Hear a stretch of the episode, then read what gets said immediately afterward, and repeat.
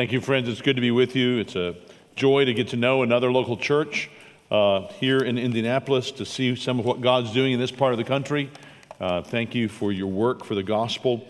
Uh, we pray for you uh, from time to time by name at our church in Washington, and uh, they'll be doing that, I'm sure, this morning while we're gathering here. One idea which was prominent in the New Testament and in the history of Christianity, but which is almost invisible today is the idea that's been the topic for the Think Conference this weekend. It's the idea of the church.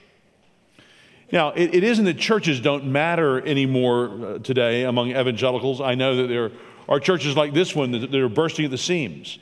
I understand that there are programs that are full and there are people who are uh, going to churches that can provide care from the, the cradle to the grave uh, in their local churches. But, but in another sense, churches have nearly vanished uh, in, any, in any historic sense. They have dissolved in the acids of individualism. Uh, they've become no more than the expressions of the passing interests of those there. The, the programs are determined by internal polls. Their services by what they perceive those outside their number want. Their budgets reflect nothing more than the desires of their members aggregated and organized. So, amidst all the apparent prosperity, what is truly missing is the corporate element of the church conceiving of itself as the church. So, when we gather in our congregations on the Lord's Day, we're not just all having our personal devotionals, our quiet times, just with a bunch of other people in the room, because we get somebody there to talk to us for a while, or there's some other people we can sing with while we do it. No, we are participating in the life of our particular local church. And when we gather, it's not merely as individual consumers kind of come to do our spiritual shopping for the week and then take it all back home for our own use, but we're actually assembling as a living institution, an organism, one body. Let me ask you a question which may help you get to the, the nub of the matter. What use is the church? What use is the church? Surely that's an easy question for some people to answer. I mean, for, for Mark or Joe or I, I mean, we work at the church, we can, we can give answers like that. But for most people sitting here this morning, how would you answer that? What is the use of the church? Now, if, if in your own mind you answer that in terms of what the church does for you, then I think you may be missing something. The biblical answer to what's the use of the church would have to do not so much of what it does for you as what the church does for God. And when we begin to understand this, we begin to turn the corner from a kind of, of self centered involvement in the church to a kind of full blown, God centered life together, which God has called us together for His own purposes. And when you get this, the Christian life becomes a lot more than a simple, sustained moral effort to cultivate a list of private virtues and avoid a list of private vices.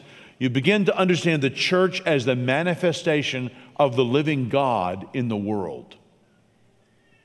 Well, in order to explore this idea further, I want us to look at a letter in the New Testament, Paul's letter to the Corinthians, his first letter, 1 Corinthians. And I want us to pretty much look at the whole book. So if you'd get your Bibles, open it up. We're going to be turning back and forth through all 16 chapters. Because I think what I'm going to talk to you about is the point, is the reason why Paul wrote this letter to the Corinthians in the first place. The point of Paul's writing this letter is one which I think we need to hear very much today. It's to teach the Corinthians what the church is supposed to be like and why it's supposed to be that way. What the church is supposed to be like and why it's supposed to be that way. So if you're taking notes, those would be my two basic points. What's the church like? Why is the church to be like that? So let's follow Paul as he teaches on this topic. First, what the church is to be like. And we see from this letter clearly that number one, we are to be holy. We are to be holy. You look there in chapter 1, verse 2. Paul begins the letter by greeting the church there as those who are called to be holy. And then down in verse 8, Paul writes that Christ will keep you strong to the end so that you will be blameless. Now, I realize holiness is not a word we use a lot today. It's not a word that's as common on our lips as it may have been, say, on our grandparents' lips. What does holiness mean? Well, part of it means a strangeness, a strangeness to this world. Uh, part of this message uh, is that we realize that what we are talking about, what we have to say, our wisdom is different than this world's wisdom, this world's message. That's really what chapters 1 and 2 of 1 Corinthians are about. And then in chapter 3, we see more than simply being strange to the world. We're strange to the world because we Christians are special to God. So he writes there in chapter 3, verse 15, You are God's temple. Or down in chapter 3, verse 17, God's temple is sacred. And so the church must be pure. Chapter 5 is one of the classic statements on the purity of the church. The case of discipline there is all about holiness. It seems that this man had married his father's widow, his stepmother. And even in pagan Corinth's laws, that was scandalous and illegal. And Paul writes to the church about that in chapter 5, verse 13. He quotes actually from the Old Testament a refrain in chapter 5, verse 13, that the Lord said to the people of Israel as they were preparing to go into the promised land in Deuteronomy 17, and it's repeated again and again in Deuteronomy 19, 22, 24 expel the wicked man from among you. God has always been concerned that his people be pure. Paul isn't saying the church consigns people to hell, not at all. Indeed, the whole process of discipline is meant to be a warning to people. It's actually meant to help avert their condemnation by waking them up to their dire condition. So, we need to be honest as part of being in a church together about holiness and what we're called to be. Look in chapter 6. Paul says there in verses 9 and 10 Do you not know that the wicked will not inherit the kingdom of God? Do not be deceived. Neither the sexually immoral, nor idolaters, nor adulterers, nor male prostitutes, nor homosexual offenders, nor thieves, nor the greedy, nor drunkards, nor slanderers, nor swindlers will inherit the kingdom of God. Doesn't matter if you think you will, don't deceive yourself as if Paul knew we might deceive ourselves. Do you not know? These will not inherit the kingdom of God. God is clear that his kingdom will not be for the unholy. So Paul says to these Christians in verse 11 there, You were washed, you were sanctified. And he argues with them that they should use their bodies in holiness. Paul wasn't peddling a kind of Platonism that said God wants you to have a subjective emotional experience in your spirit, but it really doesn't matter what you do with your body because that's just going to rot. No, chapter 15, the great resurrection chapter, is part of this letter because, in part, Paul is saying clearly God cares about what we do in the body. He will raise this body to exist eternally. So we cannot be indifferent to the morality of what we do with our bodies. Holiness includes what we do physically. He says in chapter 6, verse 13, the body is for the Lord, and the Lord is for the body. He will raise the body. So, holiness is essential. Look over in chapter 10. Paul reminds them of what happened to the people of God in the Old Testament when they displeased God and they set their hearts on evil things. There in verses 5 and 6. Nevertheless, God was not pleased with most of them. Their bodies were scattered over the desert. Now, these things occurred as examples to keep us from setting our hearts on evil things as they did. Friends, holiness was to mark the people of God in the Old Testament, and holiness is to mark the church today. Not holiness in the sense that we should be a bunch of prudish, self righteous people, but a community that in our conduct holds out hope of a better, a more humane, a more God honoring way of living. And that's why membership in the local church is important. uh, so that we can say, Yes, I mean to be a part of this different kind of living. That's why teaching is important. That's why Mark and Joe and other pastors that you have need to teach you from God's Word about how we should live as Christians, how we should behave. And that's why discipline is important, because we should love each other enough if we have strayed in our own lives into sin and into a serious sin that we don't repent of. We need the friends around us to say, Tom, I know you say you're a Christian and you love Christ, but you seem to love your sin more than you love the Savior. If you have to keep one or the other, it looks like you're choosing to keep your sin.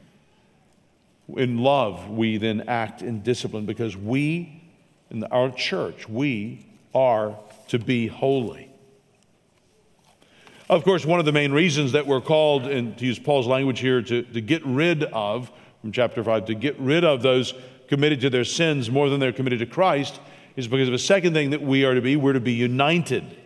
So, this is a second main characteristic of the church that we should note in 1 Corinthians.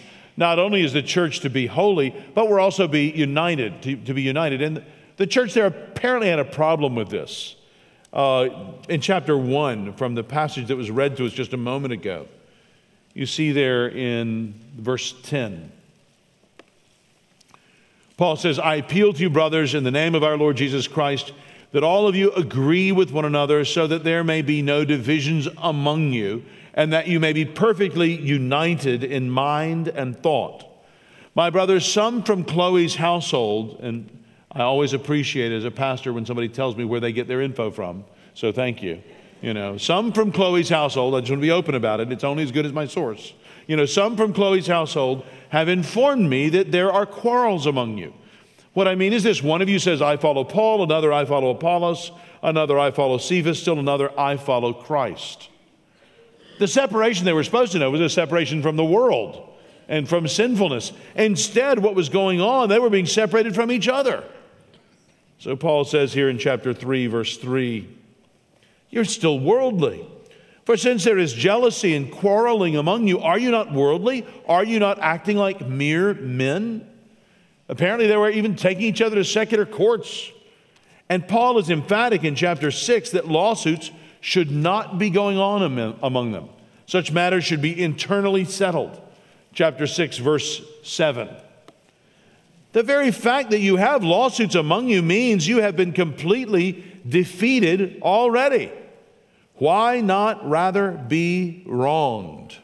There's a good question to go to bed with tonight. Why not rather be wronged. Paul invites you, come up with a list of reasons. Why not rather be wronged? Why not rather be cheated? Instead, you yourselves cheat and do wrong, and you do this to your brothers. Friends, unity was supposed to be one of the hallmarks of the church. This unity was to transcend the old divisions of Jew and Gentile and every other earthly division. This is why Paul was so upset by the report of divisions in the church, even at the feast of their unity, the Lord's Supper. Look over in chapter 11. They were divided even at the symbol of their unity. Chapter 11, verse 18. I hear that when you come together as a church, there are divisions among you, and to some extent, I believe it. It should not be this way. Friends, when churches divide for carnal reasons, we start being about other things. We are the church of the modern music, or, or the church of this ethnic background, or of that pastor, or of this political party, or of homeschoolers, or of the blue carpet. I mean, I've seen churches divide over almost everything imaginable. But, friends, when we have a unity other than around the gospel of Jesus Christ, we show that we're not really united around Christ. Maybe it's these other things that we're united around. We need to think carefully what is our unity around? Any other unity than around Christ and his gospel is different than true Christian unity. But the church is to be united. Well, Mark, if you've ever been in a church with other real humans, how on earth can that work? How can you really be united? You know, people, everybody other than me is very difficult, you know. I mean, how can we ever be united together by the, by the scores, let alone by the hundreds? I mean, how can this work? Well, by a third characteristic Paul brings out here. We're to be united in love. It's a third characteristic that Paul describes the church by in this letter. We are to be loving. Turn with me to chapter 8. 1 Corinthians chapter 8. Notice how it begins. Paul writes, We know that we all possess knowledge. Knowledge puffs up, but love builds up. This becomes Paul's basis for this large section of the letter, really from chapters 8 to 14, on love and letting consideration for others be the governor of what we should do. We see Paul's principle of love stated very clearly in chapter 10, verse 24. Nobody should seek his own good, but the good of others. And that's a verse to put up in your kitchen. Nobody should seek his own good, but the good of others. And there's, of course, the famous chapter 13, which Paul introduces in chapter 12, verse 31, by writing that he will show them the most excellent way, the beautiful love chapter there. In verse chapter 13, verse 13, love is supreme. And so Paul exhorts them and in chapter 14, verse 1, to follow the way of love and eagerly desire spiritual gifts, especially the gift of prophecy. And this is why in chapter 14, verses 3 to 5, Paul prioritizes prophecy over tongues because prophecy strengthens or edifies the church, whereas tongues just edifies themselves. Paul sets out his argument to this end in verses 6 to 12, arguing that the Corinthians should try to excel in gifts that build up the church. He exhorted them to be concerned with whether or not the other person was edified, not just themselves. Friend, is that how you came to church this morning? Were you coming to church thinking, oh, I really hope other people are built up today by this meeting? I wonder what I could do to build others up. How, what, what could I say that would encourage her? What could I say that would build him up in that ministry, that, that would help him with that thing he's been misunderstanding, that would maybe ease her burden a little bit? Do you look forward to this weekly gathering, the first day of the week, the time Jesus got up from the dead? That's why we all get together and celebrate the beginning of every week. Do you look forward to how you can contribute to someone else's celebration when you come here? That's the kind of love that's to mark a church. So, throughout this whole section in chapter 14 on gifts of prophecy and tongues, we find Paul emphasizing, I think, very practically what love will look like in the church. I think, in some ways, chapter 14 is every bit as much the love chapter as chapter 13. In chapter 14, he says there in verses 3 to 5 judge the worth of something by whether it edifies others, because the, the goal is the church's edification. Verse 12, try to excel in gifts that build up the church. Verse 17, again, Paul cares about edifying others. Look down at verse 19. The measure is edifying others. A great summary of it is verse 26 there toward the end. All must be done for the strengthening of the church. All of these must be done for the strengthening of the church. Verse 31 so that everyone may be instructed and encouraged. Paul was really sensitive to the health of the church, wasn't he? But then that's no wonder when you look at chapter 15, verse 9, and you remember who Paul was. Chapter 15, verse 9 For I am the least of the apostles, and do not even deserve to be called an apostle, because I persecuted the church of God. He tried to kill the church. So once he was converted, yes, he was extremely careful for the health and well being of the church. Surely we can understand why God would use such a man to teach us, as he says over in chapter 16, verse 14 do everything in love. It's a wonderful memory verse, isn't it? 1 Corinthians 16, 14. That's the whole verse. Do everything in love. One particularly interesting part of that love, when I uh, look at this, this book that I'm always struck by, is the concern for other churches, which the Corinthians had and which Paul called for. From the very beginning of the letter, he emphasizes this back in chapter 1, verse 2. He has reminded them of their together with all those everywhere. Chapter 1, verse 2. Uh, Paul had lived like that when he was among them. He wasn't just interested in, in, in them alone, but he wanted to interest them in the work of others elsewhere. So in the last chapter, in chapter 16, he writes to them about the collection for God's people as he leads that Corinthian church to care for other churches. Friends, one great thing that could be said about College Park Church is that you love other churches. I love the way Pastor Mark just prayed in the prayer for another local church. That's exactly right. Uh, as one friend says, when, when the guy's been praying for revival forever, ever, you know, he's pastor of the church. Every Sunday he prays for revival. And one day revival breaks out, but at the guy's church across town, you know. So then is the guy who's praying for it excited or disappointed? You know, well, if he's disappointed, it shows he was really just praying for his own church. Whereas if he's excited, it shows he really loves the Lord and he was excited about people coming to Christ. Friends, the, the, our local churches are not the point. Capitol Hill Baptist Church can close down, College Park Church can close down. As long as the gospel of Jesus Christ is preached, it doesn't matter which restaurant the people eat at. You know, we're delighted that Jesus Christ come to be known.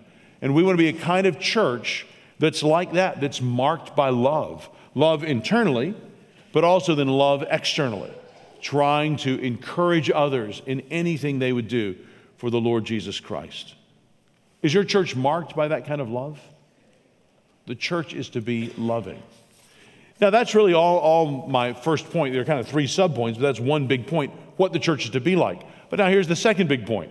Why is the church to be like that? What's the reason for these characteristics? And simply put, the reason is that the character of the church is to reflect the character of God. The character of the church is to reflect the character of God. I would argue that this is the thesis statement of 1 Corinthians. This is what this letter is about. The character of the church is to reflect the character of God. We are to be holy and united and loving, basically, because God is like all these things. Paul wrote to the Corinthians in chapter 11, verse 1 Follow my example as I follow the example of Christ. God is to be reflected in his church. We see this generally in chapters 1 and 2. So the gospel is the wisdom of God, very much not the wisdom of the world, it's the wisdom of God. Our, our message is the message that comes from God. Paul writes in chapter 2, verse 12 We have not received the spirit of the world, but the spirit who is from God that we may understand what God has freely given us. Chapter 2, verse 16 we have received the mind of Christ. Over in chapter 3, verse 19 the wisdom of this world is foolishness in God's sight. So let's just think through these characteristics again. We are to be holy because God is holy. Now, it's interesting, really. It's not that we're to be holy simply because we have been or we could be, or we are holy because God has made us so in Jesus. We are strange in this world only because this world in its rebellion against God has become strange to God, become estranged to God. So, if we are to be His, if we are to belong to God, then we are to be like Him. We read in chapter 1 here, verse 25 for the foolishness of God is wiser than man's wisdom, and the weakness of God is stronger than man's strength.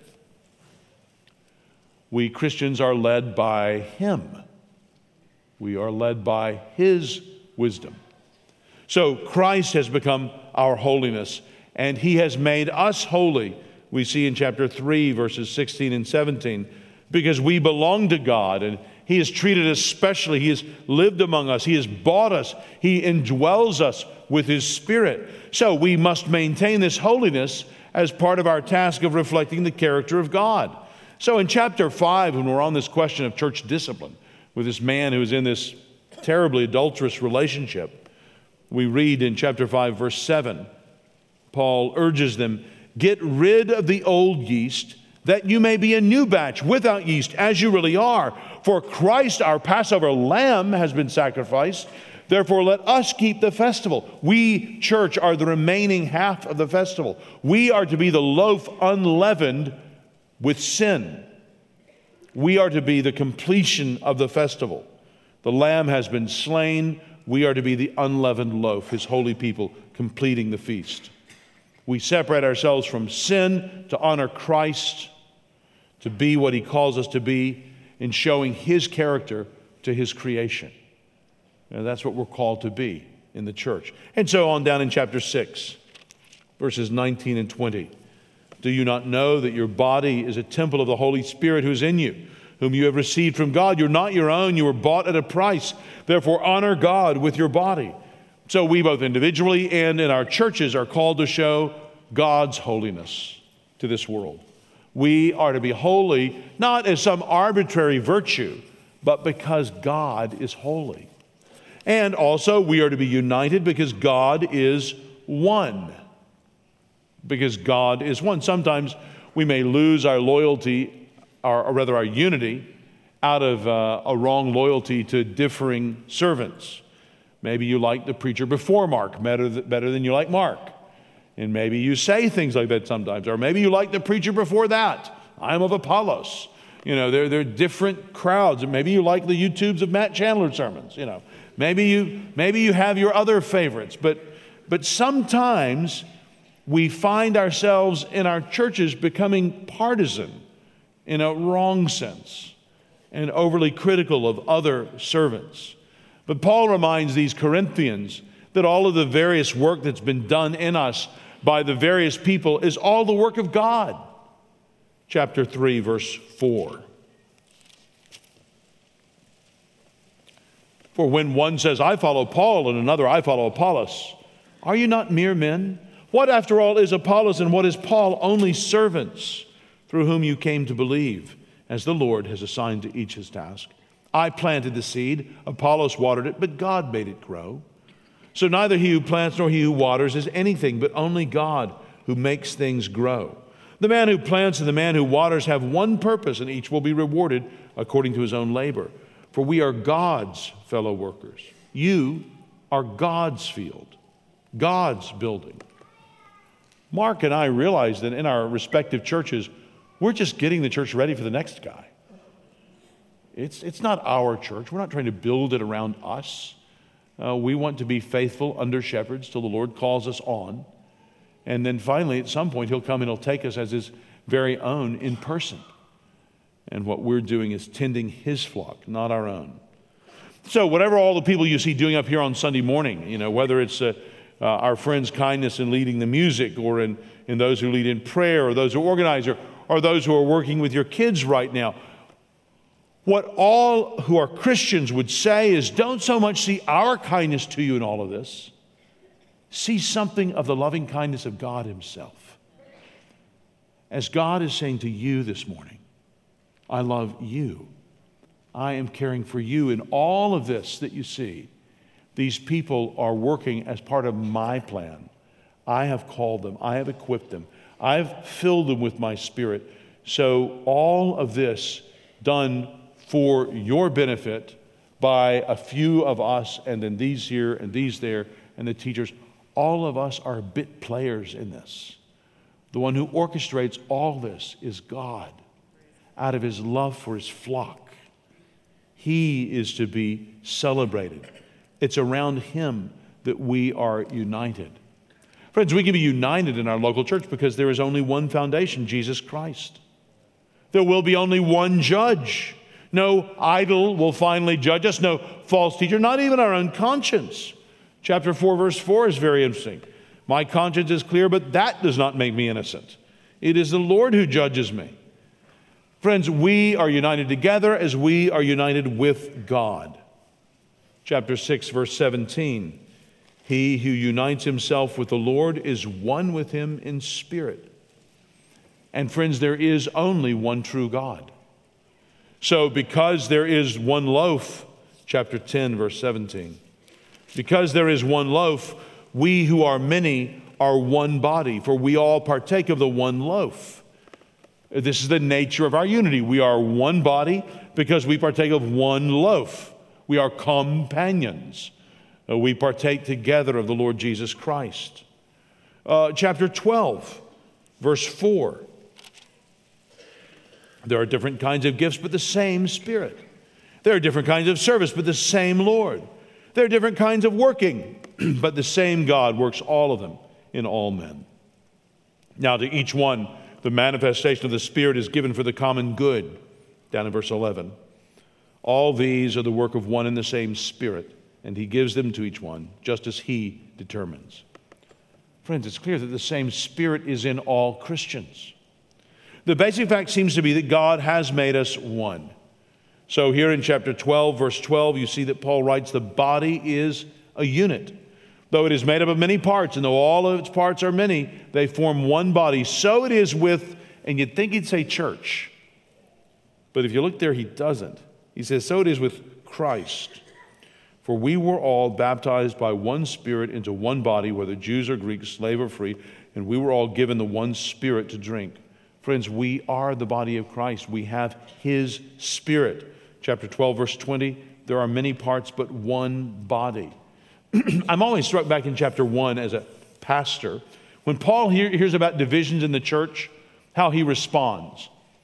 When I hear about divisions in the church, I'm more a political animal. I just want to know, okay, is, is Tom upset again? What's going on? You know, is this, is this those, is, is it this particular problem? What, what is it? You know, let's fix the problem. Paul is nothing like that. He's very theological. I mean, you look there in chapter 1, he hears about these divisions, this ill report of the factions in the church.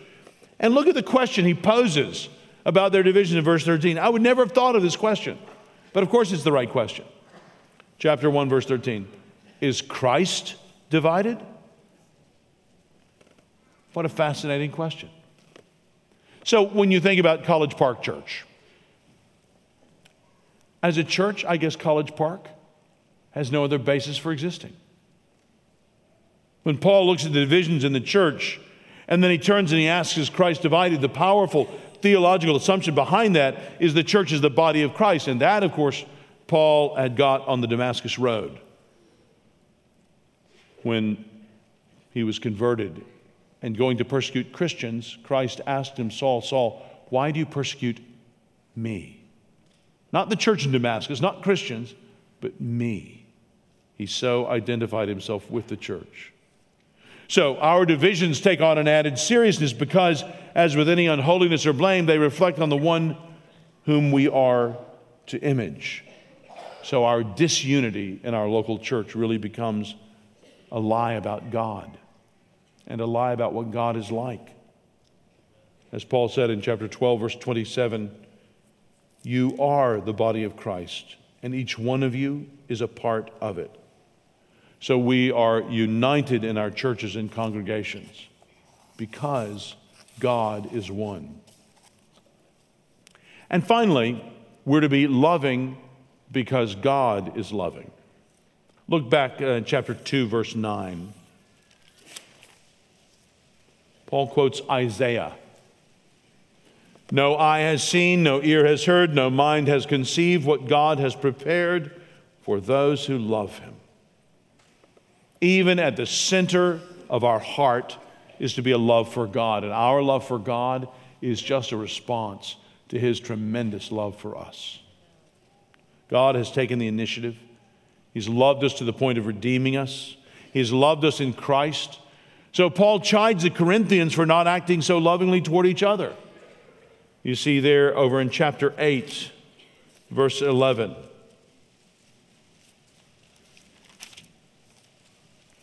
So, this weak brother for whom Christ died is destroyed by your knowledge. When you sin against your brothers in this way and wound their weak conscience, you sin against Christ. Therefore, if what I eat causes my brother to fall into sin, I will never eat meat again, so that I will not cause him to fall. Christ so identifies with his church that he is saying, How you have treated each other is how you've treated Christ. So, think of someone in this room you don't like. Don't name them. Or at least someone that you're having a hard time dealing with. I think if I'm understanding what Paul is saying here, is you like Jesus, honestly, as much as you like that person. Your relationship with a person that you can see is the test of truth about your claims to the relationship you have with the God whom you can't see. So otherwise, it's just this people that we like, the 15 people we really get on with well, but then that could happen if we were not Christians. It's because of Jesus Christ that we realize that God has loved us, though we have been worse enemies to Him than your worst enemy has ever been to you. And look at how God has loved us. So, if we really claim to be loved by Christ and to love Christ, you see what that means for our call to love each other. There is no one who is beyond the scope of God's grace in Christ. So there's no one who's to be beyond the scope of our love for them. Friends, that puts the test to our claims to love. Consider the love that Christ has shown for us by pouring out his blood, by offering up his body for us. Friend, if you're here today and you're not a Christian, this is what Christianity is all about. Not Jesus is a great teacher whose example you should follow, though he is, and you should. But Jesus in doing something that you and I could never do. Jesus in dying on the cross as a substitute, being sacrificed in the place of all of us that would ever turn from our sins and trust in Him. We can be forgiven by God and reconciled to Him through what Christ has done if you will repent of your sins and trust in Him. If you want to know more about this, talk to the people around you. Talk to perhaps the friend you came with. Talk to the family member that's always bugging you about this at Christmas and Easter. Uh, friends, get a book you can read. Uh, talk to someone down front or on the way out. But try to understand what it means when Paul says here that Christ died for our sins. Look in chapter 15. From the earliest times, Christians have known this. When we do something like saying the Nicene Creed in a service at church, what we're doing is really just reflecting what earlier Christians did when they summarized Christian truth, the Christian gospel. Here in chapter 15 of 1 Corinthians, it begins Now, brothers, I want to remind you, that means Paul had already told them, of the gospel I preached to you. Oh, that's when he had told them, of, and which you received, and on which you have taken your stand. By this gospel you are saved, if you hold firmly to the word I preached to you. Otherwise, you have believed in vain.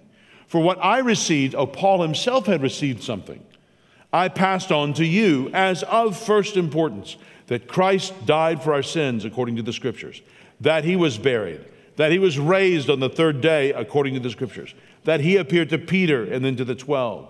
You see the kind of clipped, concise, pat cadence of a creed? Paul is rehearsing to them the truths that he himself had learned and that he himself had passed on to them and that they had accepted. And these truths are all about the way God has loved us in Christ. That's at the very core of our community. So we are to be loving because God has so loved us. Christ died for our sins, and the church is to be a display of God's love in the midst of this messed up, sinful, selfish world. Friends, is that what our churches are? Are we such displays? God has so loved us. We must so love Him and each other. So, what's the use of the church? Remember the question I put to you at the beginning? The answer is to manifest to the world the character of God. That's what's going on here. It's not just a consumeristic. Do, you have, do they have a children's program here that you like? Uh, my wife does children's program at our church. It's a very important question, believe me.